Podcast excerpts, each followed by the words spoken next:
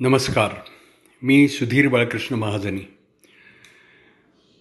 परीक्षितयाच्या कथेच्या पूर्वीच्या भागात आपण असं पाहिलं की धर्माचं प्रतीक वृषभ आणि पृथ्वी मातेचं प्रतीक म्हणजे गो गोमाता गाय या दोघांना कली त्रास देत होता. आणि कली त्रास देत असलेला ज्यावेळेला परीक्षिताने पाहिलं त्यावेळेला तो त्याच्याजवळ गेला.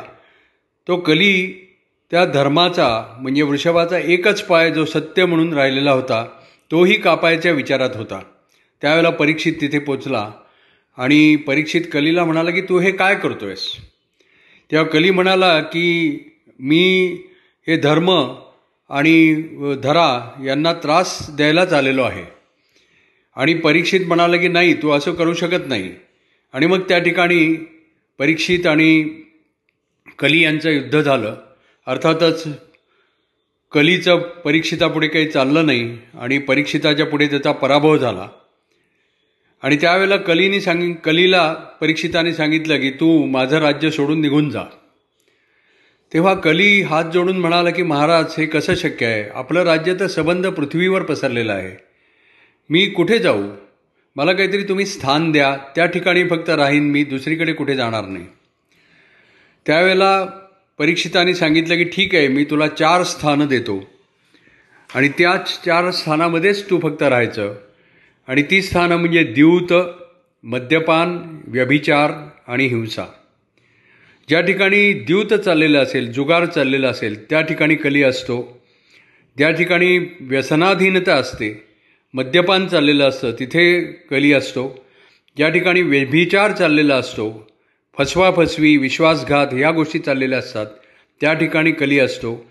आणि ज्या ठिकाणी हिंसा चाललेली असते तिथे कली असतो. ही स्थानं ऐकल्यानंतर कली म्हणाला की ही सगळी स्थानं वाईट स्थानं आहेत. मला एखादं तुम्ही चांगलं स्थान द्या. तेव्हा परीक्षिताने त्याला अजून एक स्थान दिलं आणि ते म्हणजे सुवर्ण.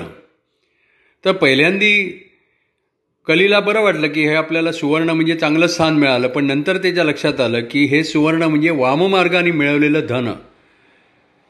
वाईट मार्गाने मिळवलेलं धन याच्यामध्ये आपल्याला स्थान मिळालं आहे पण त्याचं काही परीक्षितापुढे चाललं नाही.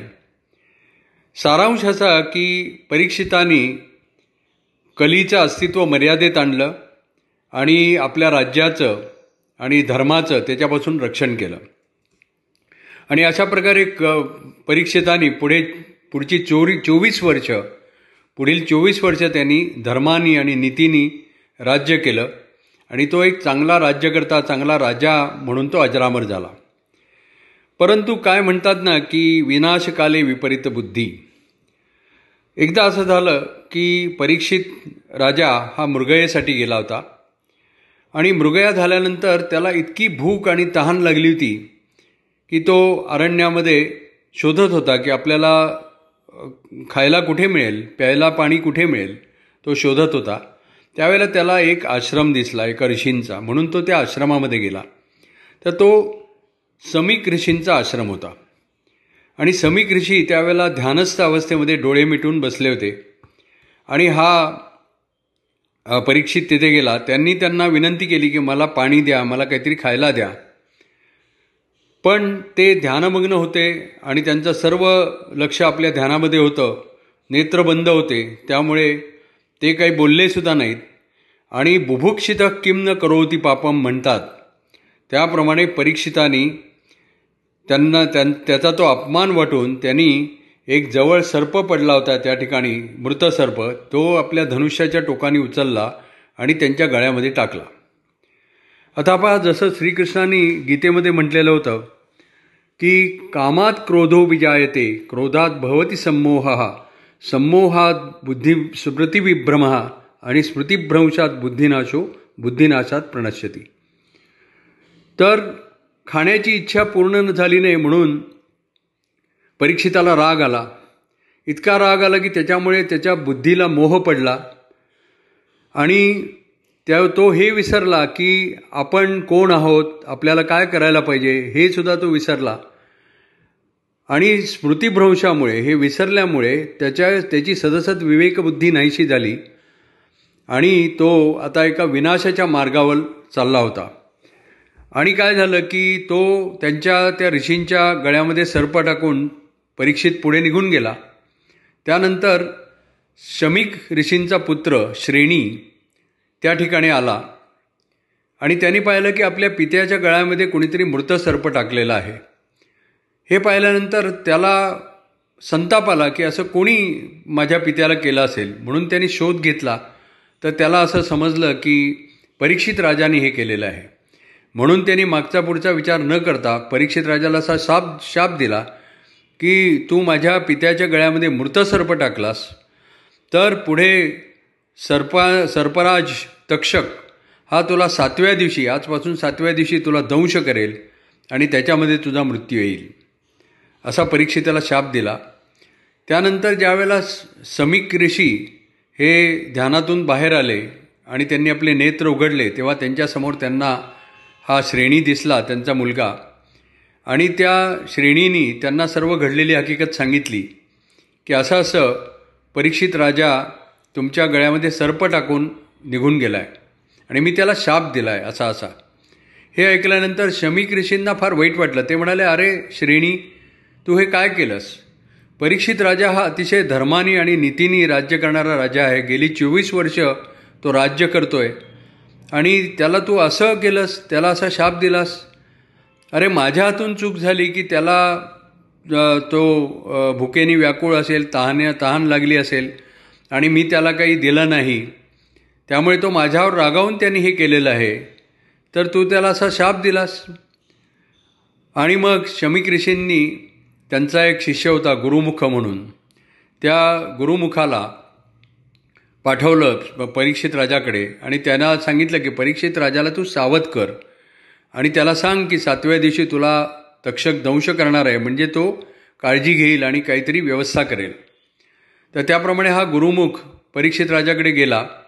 त्यांनी त्याला हे सगळं सांगितलं. परीक्षित राजा आधीच पश्चात्तापामध्ये दग्ध होता. त्याला अतिशय वाईट वाटत होतं की आपण काय क्षुल्लक कारणासाठी आपल्याला त्या ऋषींनी काही दिलं नाही म्हणून आपण त्यांच्या गळ्यामध्ये साप टाकून आलो मेलेला साप टाकून आलो. आणि त्यांचा अपमान केला. याचं त्याला अतिशय वाईट वाटत होतं. आणि त्यामध्ये हे गुरुमुखाने येऊन सांगितल्यानंतर त्याला भीती पण वाटायला लागली की आता सातव्या दिवशी आपल्याला सहा सर्पदंश करणार. म्हणून मग पहिली गोष्ट त्यांनी केली म्हणजे त्यांनी आपल्या सेवकांना सांगून तिथे एका उंच स्तंभावर आपला एक राजमहाल निर्माण केला आपल्यासाठी की जमिनीपासून उंचावर आपलं राहण्याचं ठिकाण केलं की जिथे सर्प पोचणं फार अवघड आहे.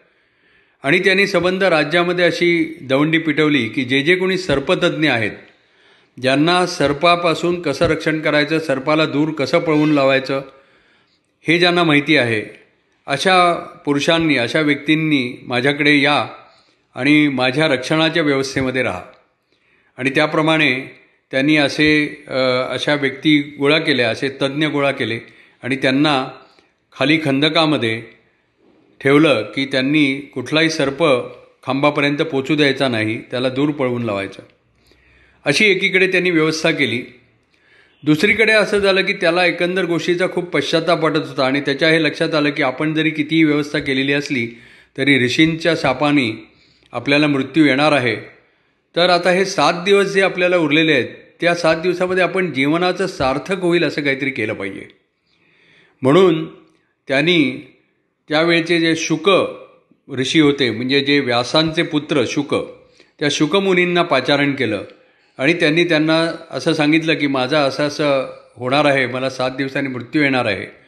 तेव्हा माझ्यासाठी तुम्ही काहीतरी असं सांगा की ज्याच्यामुळे माझं कल्याण होईल. आणि त्यावेळेला शुकमुनींनी त्याला श्रीमद भागवत हे सांगितलं.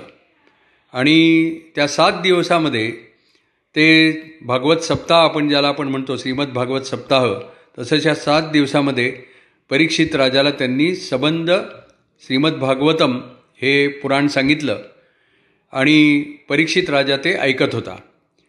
तर हे श्रीमद भागवत काय आहे? तर याची आपण माहिती पुढल्या भागामध्ये घेऊ. नमस्कार धन्यवाद.